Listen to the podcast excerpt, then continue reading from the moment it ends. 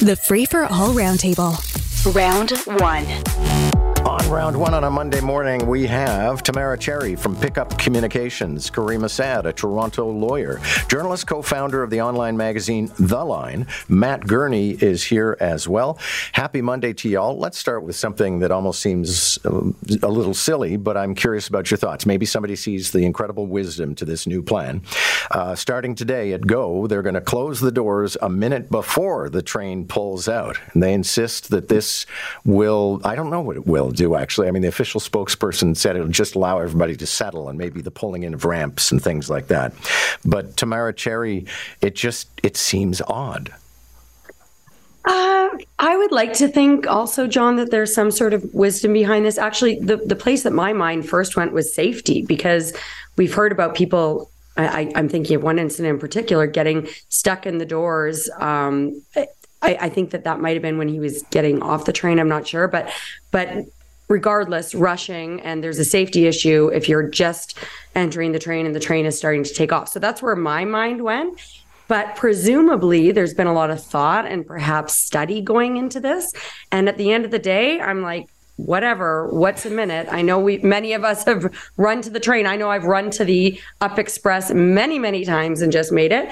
But um, yeah, just just reschedule your life by a minute. Not a big deal. Worth mentioning, it won't happen on the Up Express apparently, but on all GO trains. And Matt Gurney, it just strikes me as one of those things. Like I've had a lot of people propose in recent years that every subway should enter the station going like 15 kilometers an hour, and nobody would ever be run over by a subway again. And I thought, not really a great way to run a rapid transit system. Yeah, and uh, the thing that jumped out at me is that we've had trains for like 200 years now. Like, are we only now perfecting when to close the doors? Trains aren't a new technology. I have always am sympathetic when it's like, well, you know, we're, we're, we're trying something new. It's going to take a while to work out the bugs. We're going to do A at this station. We're going to do a B at this station. We're going to compare how the two of them work now. We've had trains a while now. Like, have we not perfected the door opening sequence? Caryma, any thoughts?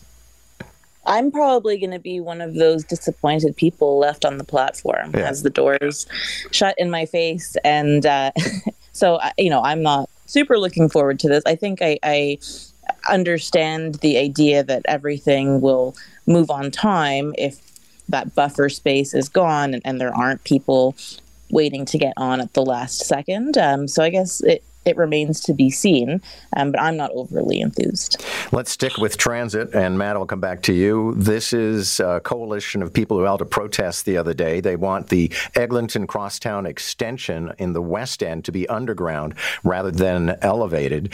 And it, there's an Indigenous connection. I'm not sure how this became an Indigenous issue. And residents in the neighborhood were also saying, listen, you know, if the residents here want to complain about it, great, but don't come in from outside to, to grieve how we're building transit. Yeah, I mean the, the, indigenous angle to me. Um, I, I, did a little reading on this. So the the change that's being proposed here is that the line is going to run above ground through an area where it would be difficult to run it underground because of the Humber River. So they would have to go very very deep. So the idea is for a section it would run above ground here. Some local indigenous groups are saying that the lands it would be running through are culturally and historically important to them, and they think that the train would uh, despoil those lands. So I don't know if there's much merit to that. That's going to be up to an expert to decide. And uh, God knows I'm not that expert here. It just seems more that, and, and I, I don't mean to dismiss the possible merits of this. Like I said, I don't know. But this is just an example of why it's very hard to get anything built in this country because nothing's ever really approved. Like even, I would like to be able to think because it's already like 95% built that eventually we'll get the Eglinton Crosstown's original section up and running in this country. But we haven't yet. And I, I never want to be dismissive about any of the individual things that come up that actually slow a project down because they all have to be taken seriously on their merits. But when you add them all up, you start to understand the frustration of project managers who can't get anything built in this country. Yeah, because uh, Caryma Sa'd, I reflect on you know, it's going to be years, I'm sure, fighting over the route of the um, uh, Ontario line, and now we're also fighting about the uh, crosstown. And as as Matt says, it seems that we grieve everything in this city. Yes, I mean, sure, that's probably true to a point, but but I think as well that um, some of these routes um, just weren't really thought out as far as consultation with the people who use that space. Um, and, and, I know that uh, you mentioned the Ontario line. Um, this isn't, you know, unique to this particular uh, section uh, of, of the train. So it, it, we all have to get along together. And, and, and I think that that involves consultation. Um, and it's not clear to me how much of that actually transpired before the plans were announced. Okay, I want to get to a bunch of other things. So uh, let me move Tamara Cherry to a person dying in an encampment fire on the weekend. Just the latest tragedy. And for me, sort of ups the urgency of figuring out how to get people out of these parks. Oh my God, John. Like, the the urgency has been there for for decades really um, for me anytime i hear about something like this. And I know the fire is, is still under investigation, everything, but let's just put that aside for a second and and talk about like homelessness in general and unhoused population. We need to fix our mental health system. I think that is number one. And we need to just actually have real, thoughtful, long term conversations about how we can support people who uh, may or may not want to be living in these encampments. It's just, it, it can't be spurred by these one off incidents. This is a crisis that's been going on for decades and was made exponentially worse by the pandemic. Well, in Matt Gurney, I've looked at what's going on in other cities, and people talk about how in some Scandinavian countries they have solved homelessness, or in New York that they've turned it into a Manhattan project, quite literally. Yeah, but they're spending a fortune. Yeah, and I, I think one of the public policy problems we have in this country is that there's broad recognition of what the problems are, but there's really no recognition or agreement that we're going to need to spend some money on this. I think a lot of Canadian politics the last generation have been the search for answers that don't cost actually any money, or at least as little money as possible. There hasn't been a recognition that we can do big, important, meaningful things, but you can't always do them for free. I don't know what the solution for homelessness in Toronto would be. I think Toronto, uh, like many other large cities, is in the unfortunate position that, you know, as the large urban area, we draw in the homeless, uh, homeless problems of other surrounding areas. So we're always going to have more of a homelessness problem in Toronto than just our own population would suggest. But uh, kind of like I was saying before, at the beginning, right? We've had trains for 200 years now. We should probably start to figuring uh, figuring out when to close the doors. Homelessness isn't new either.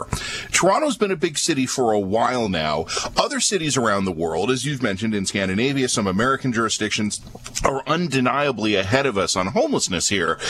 Toronto is going to have to waste probably another three or four decades reinventing all of the different kinds of wheel before we eventually figure out that what works here looks an awful lot what like you know what's already working in other jurisdictions here.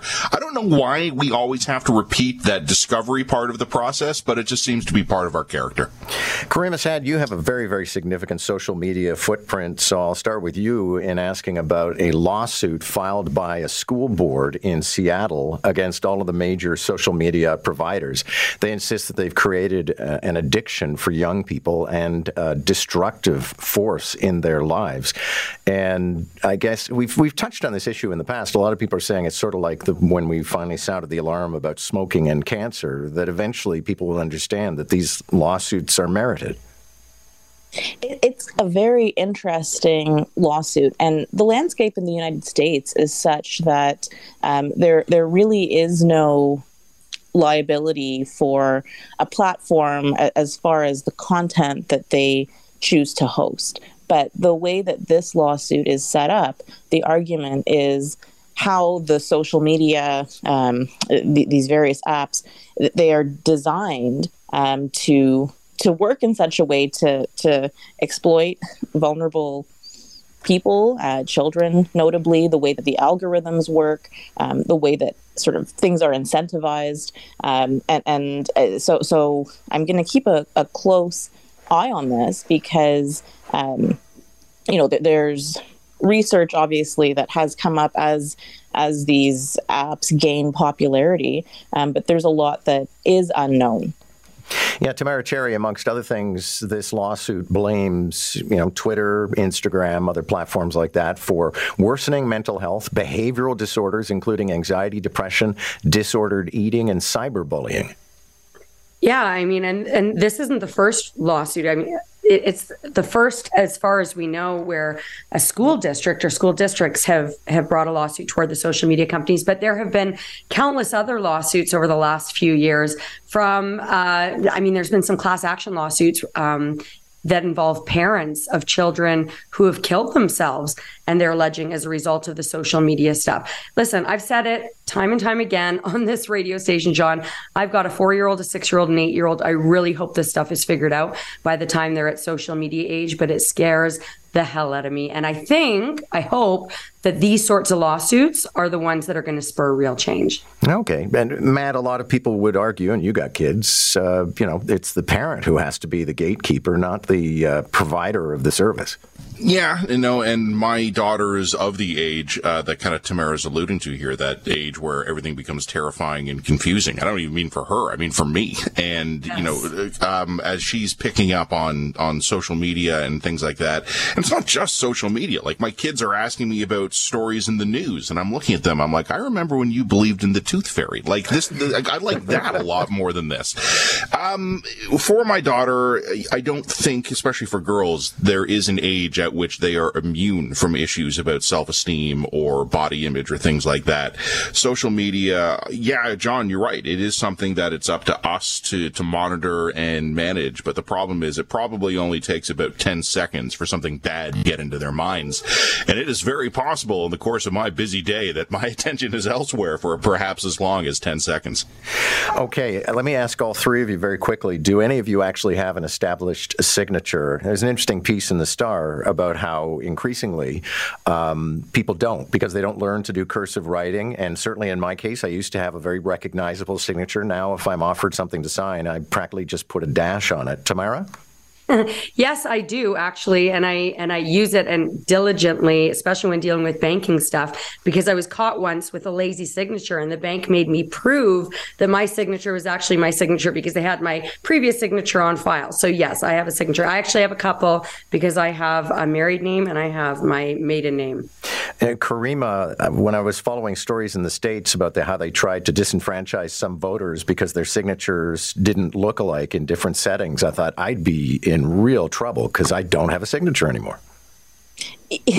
For sure. Um, and there's countries where, um, you know, a thumbprint is used instead of a signature because um, there are parts of the, the population who simply don't have one or aren't literate. Um, so I, I'm not suggesting that that's the direction that we need to head, but it's a it's not entirely uncommon um, for people to not have a signature. Okay, Matt, and the uh, uh, you know uh, the outcome perhaps one day where you're signing books, are you going to have a signature? You the rate we're going, it's just going to be scrawling a little X like I'm an illiterate peasant from the 1700s. Look, I, I have a signature, but I created it in my 20s uh, exactly for the reason Tamara said, where basically the banks were hassling me. So I came up with a completely easy signature that I've used consistently for two decades now to avoid a hassle. Folks, thank you all very much. Great discussion. Caryma Sa'd, Tamara Cherry, Matt Gurney. Catch the roundtable. Round one at 745. Round two at 845. Weekday mornings on Moore in the Morning. News Talk 1010 Toronto.